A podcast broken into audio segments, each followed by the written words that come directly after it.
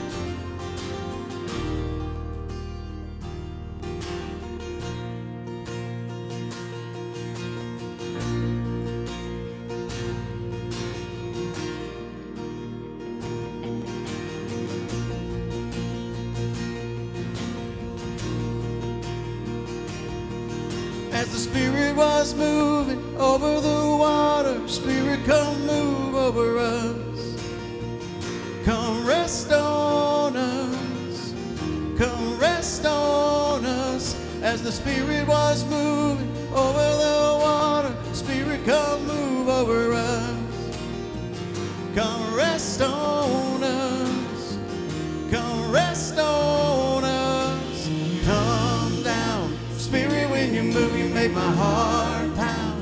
When you fill the room, you're here and I know you are moving.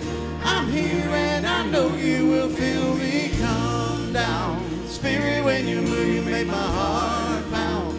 When you fill the room, you're here and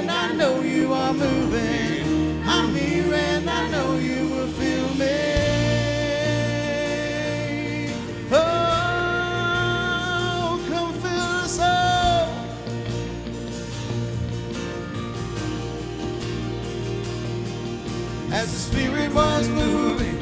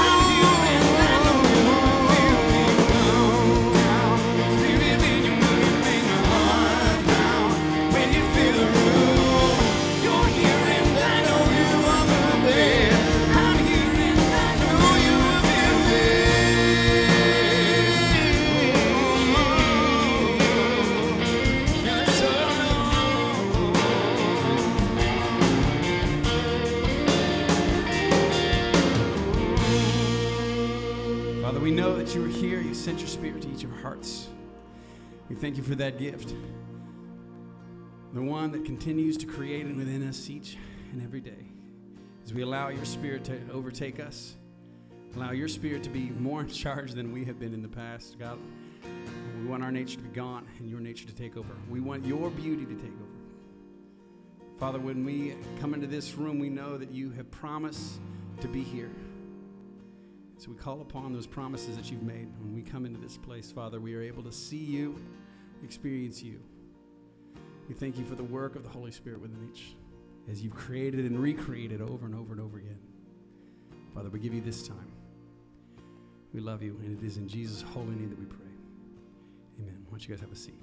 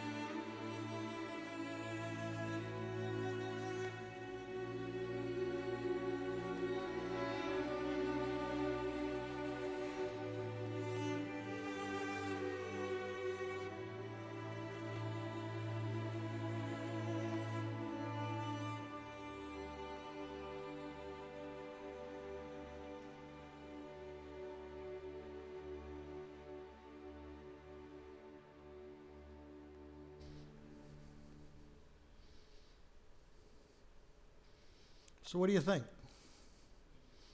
Some of you guys are probably like, well, kind of pretty.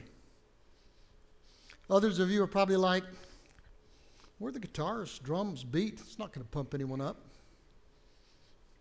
Some of you guys are probably like, this is supposed to be church, right? That's not a church song, is it? Nah. It's called Gabriel's Oboe. It's from one of the most powerful movies I've ever experienced called The Mission. And the guy who played the cello is my favorite musician in the world. guy named Yo Yo Ma. My preaching partner Randy's like, what were his parents thinking? Calling their kid Yo Yo.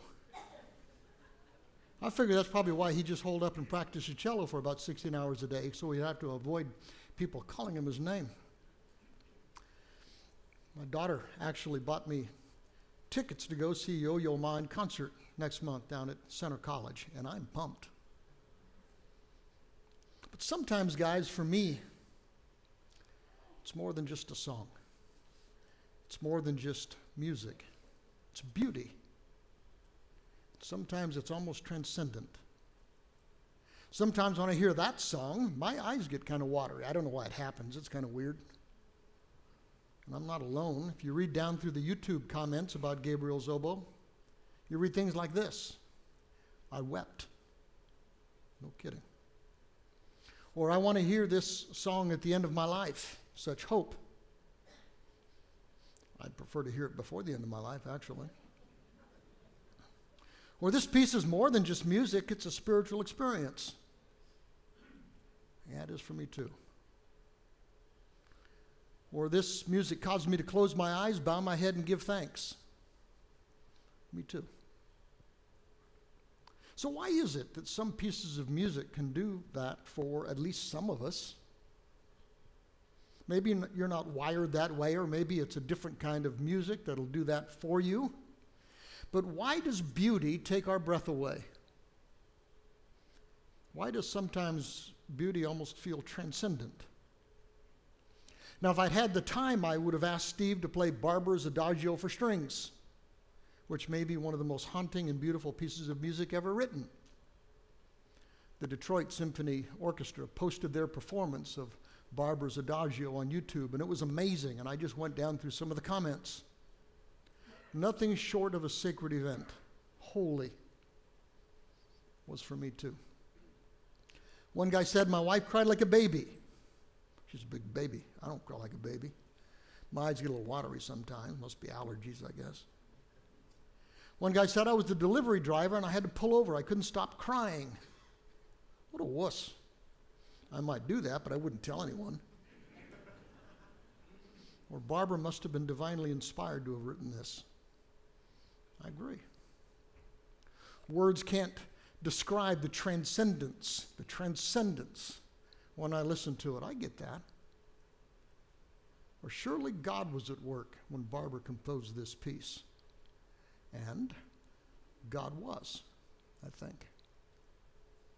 You see, sometimes the appropriate response to incredible beauty is not just, wow. Sometimes the appropriate response is, wow, God.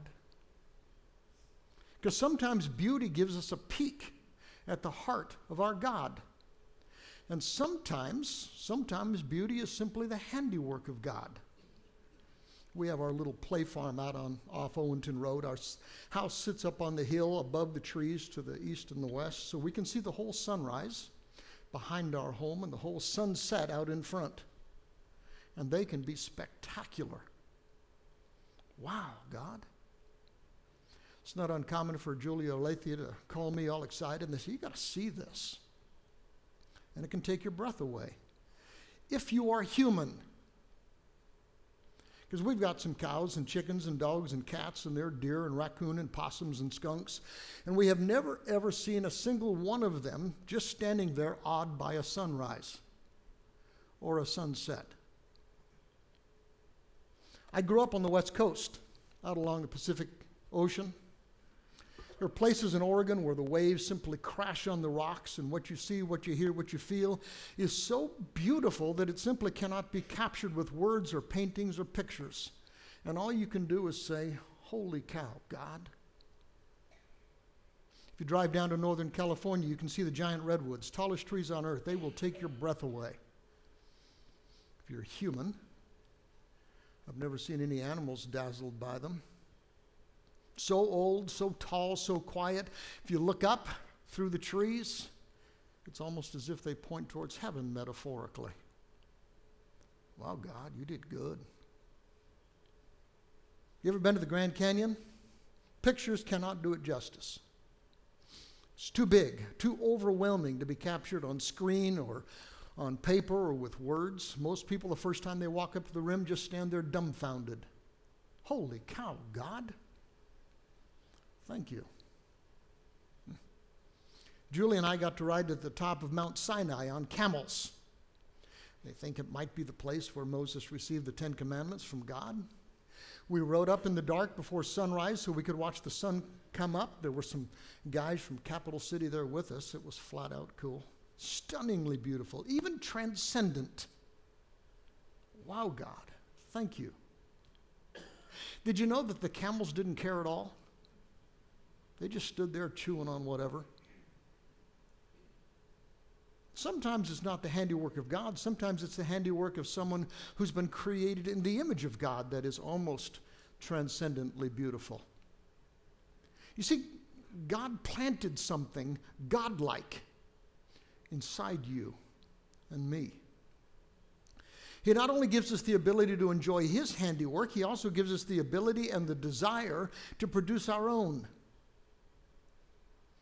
often to the glory of God. Did you know that some of the greatest artists and some of the greatest composers would dedicate their work to the glory of God? Because they were smart. Several years back, Julie and I got to go to Rome, and we walked into the Sistine Chapel. it's like you're walking inside a painting. Stunning. And I looked up at the ceiling, and there it was, my favorite painting in the whole world Creation of Adam by Michelangelo. In fact, I have a copy of that painting hanging in my bedroom. Holy cow, God. And then you walk into St. Peter's Cathedral and you turn to the right, and there it is. Maybe the most passionate sculpture ever carved, the Pietà by Michelangelo.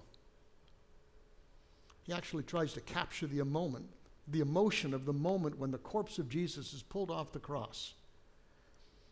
Mary's eyes are too deep for tears. When I saw it, my eyes got watery again, I guess kind of allergies there at St. Peter's. Wow, God, thank you. My family's been to Washington, D.C. enough, you know, because it's a cheap vacation. Last couple of times, we simply wandered through some of the incredible art galleries there. So we're wandering through the National Gallery of Art and wandering down a hall, and I turn, and there it is, sitting right in front of me. Lord's Supper by Salvador Dali, one of my favorite pictures in the world. He actually tries to capture transcendence. Do you know I've never seen a dog or a cat or a bird or any other creature dazzled by art? They'll eat it. Now, why is that? And it doesn't have to be a Michelangelo or a Dali to stir us. My granddaughter Morgan trained at the Kentucky Dance Academy for several years, actually got pretty good, and several of the girls from this church family have trained there. By the way, this is Lauren Bradley, one of our interns here at Cap City. Every year around Christmas, the school presents the, the ballet, The Nutcracker. Incredible music by Tchaikovsky, marvelous little story, and dance. Isn't she beautiful? to see these kids, our kids, doing their best to create something beautiful. It's not the Bolshoi or the New York City Ballet, but it's incredible to watch. Believe it or not, my eyes got watery in there too. Pollen in the room, I guess. Our kids trying to be as graceful and as elegant, as beautiful as they can be, is mesmerizing. Why is that? Why are we moved by beauty? Why are we obsessed by it? We search it out. We let it captivate us. We are driven to try to create it. We want to share it. Why is that? Do you know, do you know that, that that is part of what it means to have been created in the image of God? We are not like the other animals. Part of us is. Part of us is like the other animals, but part of us is different. God makes us in His image. And our obsession with beauty, I think, can only be explained by that. It is a fingerprint of God. Now, it's flat out hard to explain beauty if you're an atheist. Chances are you're still moved by it. Most atheists still love great music and great art and great vistas. They just can't tell you why. Scientists can map out the electrical impulses and the chemical reactions that occur when we are stirred by beauty. They just can't explain why it stirs us so. You can't get there evolutionarily. You can't get there materialistically. Tim Keller is a great preacher up in New York, teacher. He's one of my heroes. Here's what Keller says He says, If there is no God, if you're an atheist, and if everything in this world is the product of, as Bertrand Russell puts it, an accidental collocation of atoms. Hmm. Which means there's no actual purpose for which we were made, we're just accidents. If we are just the product of accidental nat- natural forces, then what we call beauty is nothing but neurological, hardwired response to data. But why? Why that response? He says you can only find certain scenery to be beautiful because maybe you had ancestors who knew that you'd find food there and they survived because of that neurological feature, and now we've got it too. Hmm, that doesn't work. Because we find things that are incredibly dangerous to be beautiful as well. Keller says, in the same way, though music feels significant, if you're an atheist, that significance is an illusion. So, how do you explain why music moves us so? Keller says atheists may believe that truth and justice and good and evil are illusions, but in the presence of art or even of great natural beauty, their hearts tell us a different story. Your heart points to a creator God. See, guys, for atheists who try to wax eloquently the, on the random meaninglessness of life, beauty is a problem. It's an enigma. Eric Metaxas is a really smart guy. He writes some really deep books about God and the people of God. And he says, On what basis would an atheist appreciate great music, great art, wonders of nature? He says, To the consistent materialist, to the consistent atheist, all music, all art is actually no different than necromancy or astral projection. You know, stuff like seances and witchcraft. It's outside the scope of the natural world, it's outside the scope of science. Science can't deal with the transcendent. Music is simply a combination of sound waves and all these different frequencies that are detectable to the human ear. Just rhythmic noise. Right? But he says, how does that, that explain the seductiveness of beauty? How does that account for what it does for us? Metaxas kind of teases atheists like Dawkins and Hitchens. He says Dawkins and Hitchens have been so wildly opposed to anything touching on God and the eternal, so brutally dogmatic in their pronouncements that the material world is all there is. That when you find them praising art or artists, it's strange and almost reckless. Perhaps the whole thing is a deliberate misdirection intended to throw people off the depressing trail of atheism as if to say, we're not Philistines. We can be atheists who appreciate great music and great art. But on what basis? If it's not a fingerprint of God. Huh. See, I think, and I'm not alone, I think our ability to see beauty, our ability to be moved by beauty, to create beauty, is a fingerprint of God, guys. It's part of our bearing the image of God. So beauty makes sense to us, to us Christians. Genesis 1:27 God says let's make mankind different let's make him in our image let's make him in our likeness so that he may rule over the fish of the sea and the birds of the sky and the livestock and the wild animals and over all the creatures that move along the ground so God created us in his image in the image of God, He created us. Male and female, He created us. And so, in some ways, we're very much like the other animals on this earth, but we're unique too. We're different in some ways. We're kind of like God. Kind of like the kind of God who seems to enjoy making things beautiful. Did you know? I don't know if you've ever thought about this. Did you know that the further we drift from God culturally, the less captivated by beauty we seem to be. Why is it that as we drift away from God, why is there so much deconstruction and disorder and depravity in art? Why is it as we drift from God that there's so much dissonance and noise and vulgarity in music? And why is it as we drift from God that there's so much darkness and shallowness and depravity in film? As the image of God in us grows more and more muddled. Now, Charles Darwin was a little more coherent than many of the modern atheists. So here's what he says Darwin says, up to the age of 30 or beyond, poetry of many kinds gave me great pleasure. He says, even as a schoolboy, I took intense delight in Shakespeare. He says, formerly, used to, pictures gave me considerable music, great delight.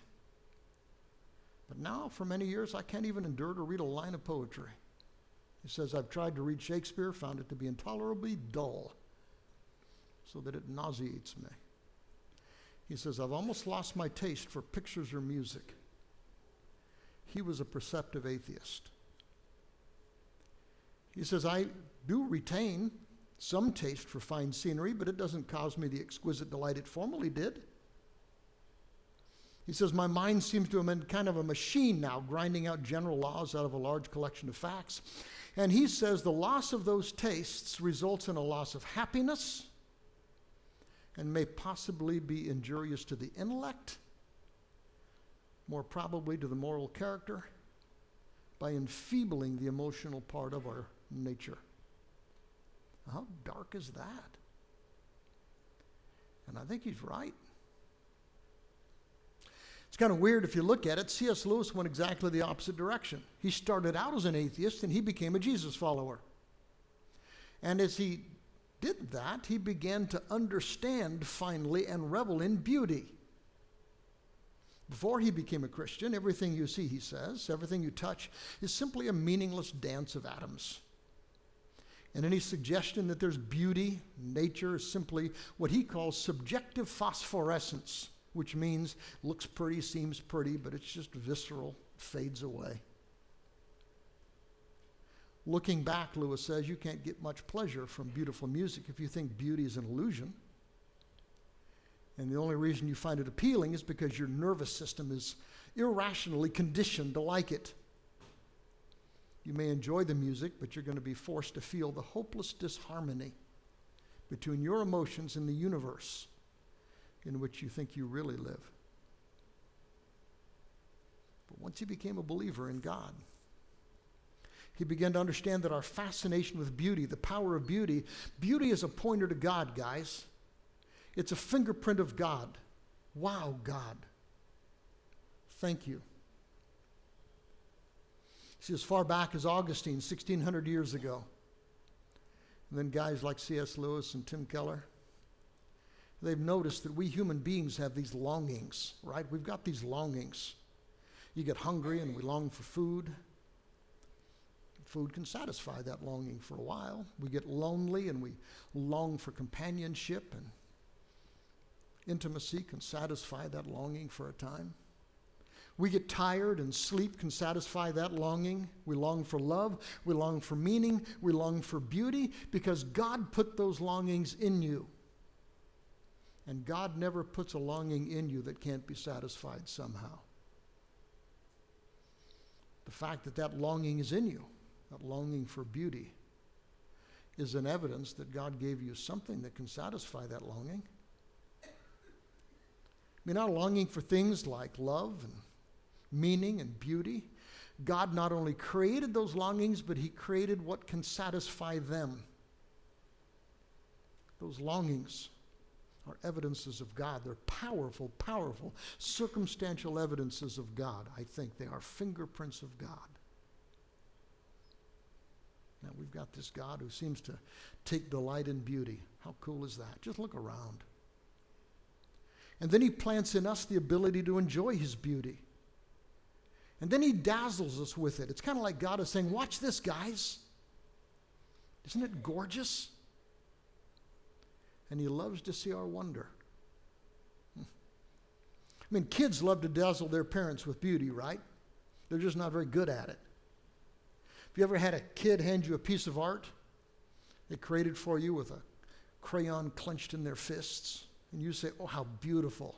You lie like a dog, right? Then you stick their beauty on your refrigerator door. I mean, to be honest, it's kind of ugly. But you're tickled that your kids are trying to love on you. Did you know that God really isn't dazzled musically by Yo Yo Ma and his rendition of Gabriel's oboe? When Steve sings, God isn't dazzled by his voice. Do you think God actually stops and says, Shh, Steve is singing? He's good. I got to hear this. I mean, the God who created the universe with a snap of his fingers, the God who formed the vocal cords that Steve uses, the God who inspires him to sing it all. In God's eyes, the best we can do are no more than the crayon drawings of a child on God's refrigerator door. and he puts it up there and he whispers, Oh, how beautiful. Not because it's so beautiful, but because he finds you beautiful for some reason. But more than that, a parent wants his kids to see beauty, right? If you're a good parent, you want your kids to be dazzled by beauty. Come on, guys, look at this sunset with me. It's amazing. Oh, come on, guys, I'm going to take you to the gorge, or we're going to go to the yellow to see Yellowstone or the Grand Canyon, and it's going to blow your minds. Just look at this flower, guys. You got to see this. Have you ever seen anything so beautiful? And God's like that, I think. Hey, guys, look at this. And we stare with awe at the sunset, and God grins, and we're like, wow, God, thank you. I think God loves dazzling his kids. And that's why he created in us this capacity for and this desire for beauty. Guys, if there's no God, how do you account for all the joy and the beauty that we revel in in this life? Have you ever just been moved by a starlit sky? Or the beauty of an ocean? Or the view from the top of a mountain, or a gorgeous sunset, or an amazing lightning storm? Do any of those things have any evolutionary value, survival value? Come on. Guys, beauty is reality in the human experience. But how do you account for it without a God? Now, I'd like you to listen for just a couple of minutes to a young Christian apologist. He's talking to some kids on a university campus, and this girl asks how she should deal with a roommate who's an atheist, a nihilist, which means for her nothing matters, life is meaningless. And one of the evidences for God that this young apologist talks about is beauty. Listen to this. My name is Caitlin, and I'm from California. I go to school at uh, California State University Fullerton. Oh, yeah, there's a big Yeah. controversy happening. Yeah. Yeah, I'm well aware of it.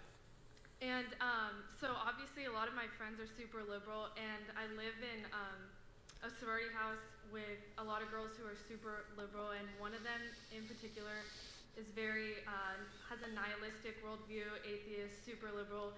And how do I go about that, like trying to help her or combat that without um, still having to live with her as a roommate? It's a great question. So, all of you are going to encounter nihilists at some point in your life. You probably already have, uh, where there is no God. We're all just a clump of cells. Everything here is an accident. Um, why even be here? It's just a very dark, very hedonistic type view eventually. Because then why not just stuff with all these substances?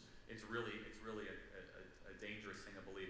Number one, let's just talk about atheism really quick. And if there's any atheists here, by the way, God bless you. Thank you for being here. Um, and exactly. Um, so thank you for being here. So, um, and no, I mean that because I, I don't view atheists or people that are secular as the obstacle. I think of you as the opportunity. I want to be in heaven with you one day, and I, I pray that you will be. Um, so that's the, the first thing is this: is that um, light will always when dealing with atheists, there's a couple just logical imperfections in their worldview that I'm going to give you a couple hard wires right now. I'm going to give you a couple cheat codes. You ready? So um, here's a couple cheat codes for atheism. They're going to say there's no such thing as absolute truth, right? That's one of their big things. They say, do you believe that absolutely? I mean, if there's no such thing as absolute truth, then what you just said might not be absolutely true. Then you're believing something that might actually not be true. Um, so, which they're not, which they are. So, um, so that's the first thing. The second thing, and this really kind of drives them nuts. I wouldn't recommend using this, by the way, is that without God there would be no atheists. Like, whew, that really drives them out of control. Um, and I- mean, whatever. So the other thing is this is um, when you're trying to talk to a nihilistic person, I think that and there's a lot of different ways to go about it, but there's one thing they can't answer. You ready for it? Here's the cheat code. The social Darwinists that believe that in Darwinism, there's one thing that always gets them confused. It's music. What is music? Now, they will say that music came from songbirds. Like, no, no, no, no, that's noise. What is music? Why do certain pieces of music make you cry? Why do certain pieces of music make you feel something that you just can't quite articulate? Why does some music sound better than others? Because we believe, those of us that believe in God, that music is something that is extra spiritual. It's actually a connection to a higher power. That's why the longest book in the Bible is literally songs, psalms. The last, the last chapter of the book of Psalms is about using trumpets and using instruments to glorify God. they can't explain music. They also can't explain beauty. Ask them, is there anything in this world that is beautiful? Go drive to Malibu and say, let's look at the sunset. Is that beautiful? Yes. Why? Why is it that when human beings see an open ocean, they all, we all agree there's something good about this? It's because we all have hardwired in us a yearning to desire the good and reject the bad. A, a, a size in our heart that only God can fill. Even the nihilists will admit this when they're confronted with it, and they don't have an answer for it.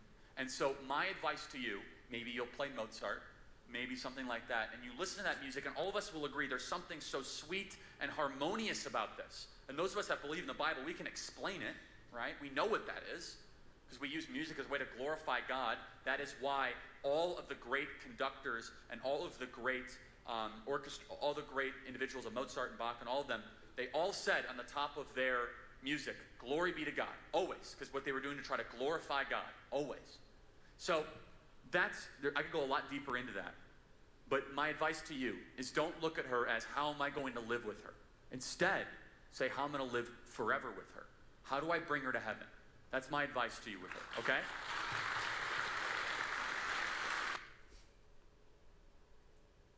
So, here's my advice to you guys. Every day, guys, every day God's going to give you an opportunity to say, Wow, God, thank you. So do it. God's going to send you these little kisses every single day. He gave us this unique capacity for beauty. And then he says to us, Watch this. You got to see this. And if you're perceptive and you're smart, you're going to be like, Wow, thank you, God. And every time you try to create something beautiful, guys, God put that in you. Nature didn't do that, God did. Which is why he said the greatest composers and greatest artists would often say, to the glory of God, because they got it. Some of you guys know this part, and some of you guys don't. I used to play the cello, which is probably why Yo Yo Ma is the greatest musician in the world for me. In fact, he's one of the reasons I don't play cello anymore. Because when I hear him play, I hear what's possible. I hear what it's supposed to sound like, and I could never come close to that. And it would just frustrate me and make me sad when I played. When I hear him play, it's almost transcendent. Believe it or not, when I did play, I'd get really nervous. I wasn't bad, but I'd get really nervous. And if you're going to solo or play in a place where you're going to be hurt, you have to have really s- steady hands to play the cello. Both hands had to be so steady, and I'd get nervous. So here's what I would do I'd try to shut everything else out of my mind, shut everybody in the room out of my mind, and I'd focus on this thought this is just for you, God. I'm just going to play this for you, God. And then I would play it just for God. And God would always respond, Oh, how beautiful. And he'd take my song and he'd put it on his refrigerator door. Let's pray.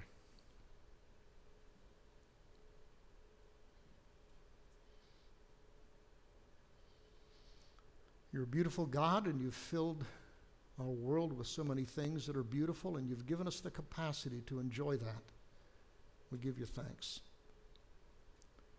And sometimes we wonder whether you're there, and we just got to think through it, Lord. So many fingerprints, so many evidences of your presence and of your goodness. We want to be bold as Christians, Jesus followers, courageous. We want to stand tall, to live life with a lightness. Give us the courage to be people of God. In the name of Christ we pray. Amen. Guys, God has graced us in so many different ways. So many different ways. And the thing that we remember every single week is how we went to the cross for us.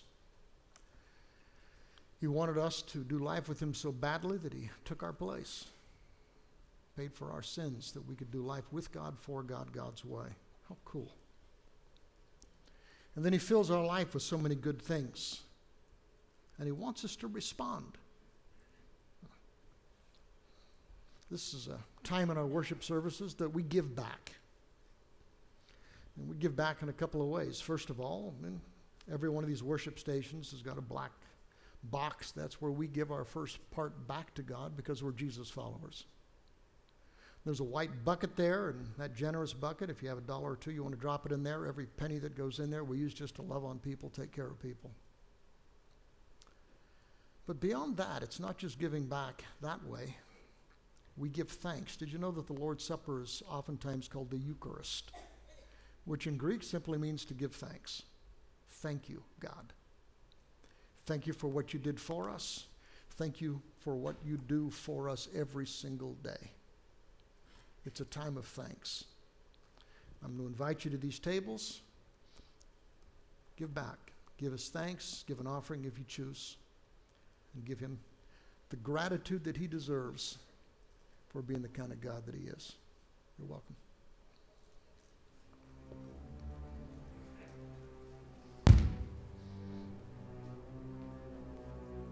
Oh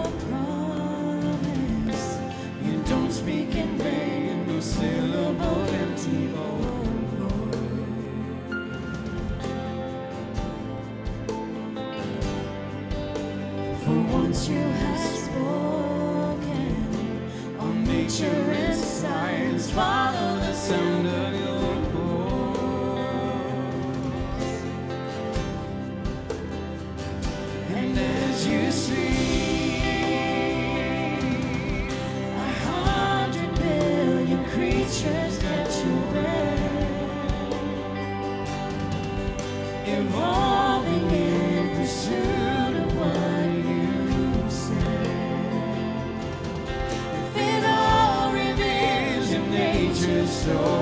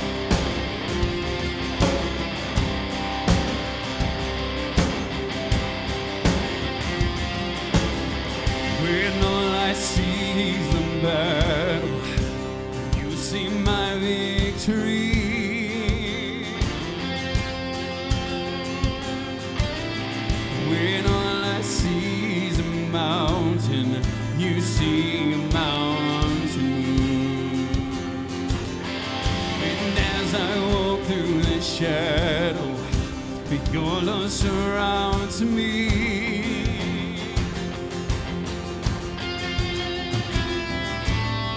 There's nothing to fear now, for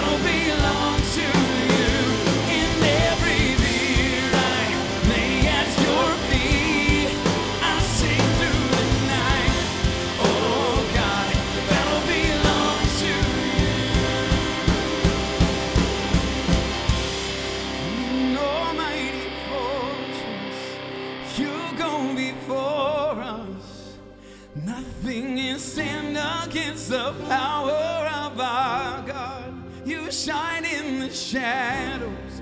You in every battle. Nothing is stand against the power of our.